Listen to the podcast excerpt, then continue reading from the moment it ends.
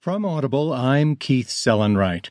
From the New York Times U.S. section, Roger Cohen writes, We need somebody spectacular. Views from Trump country.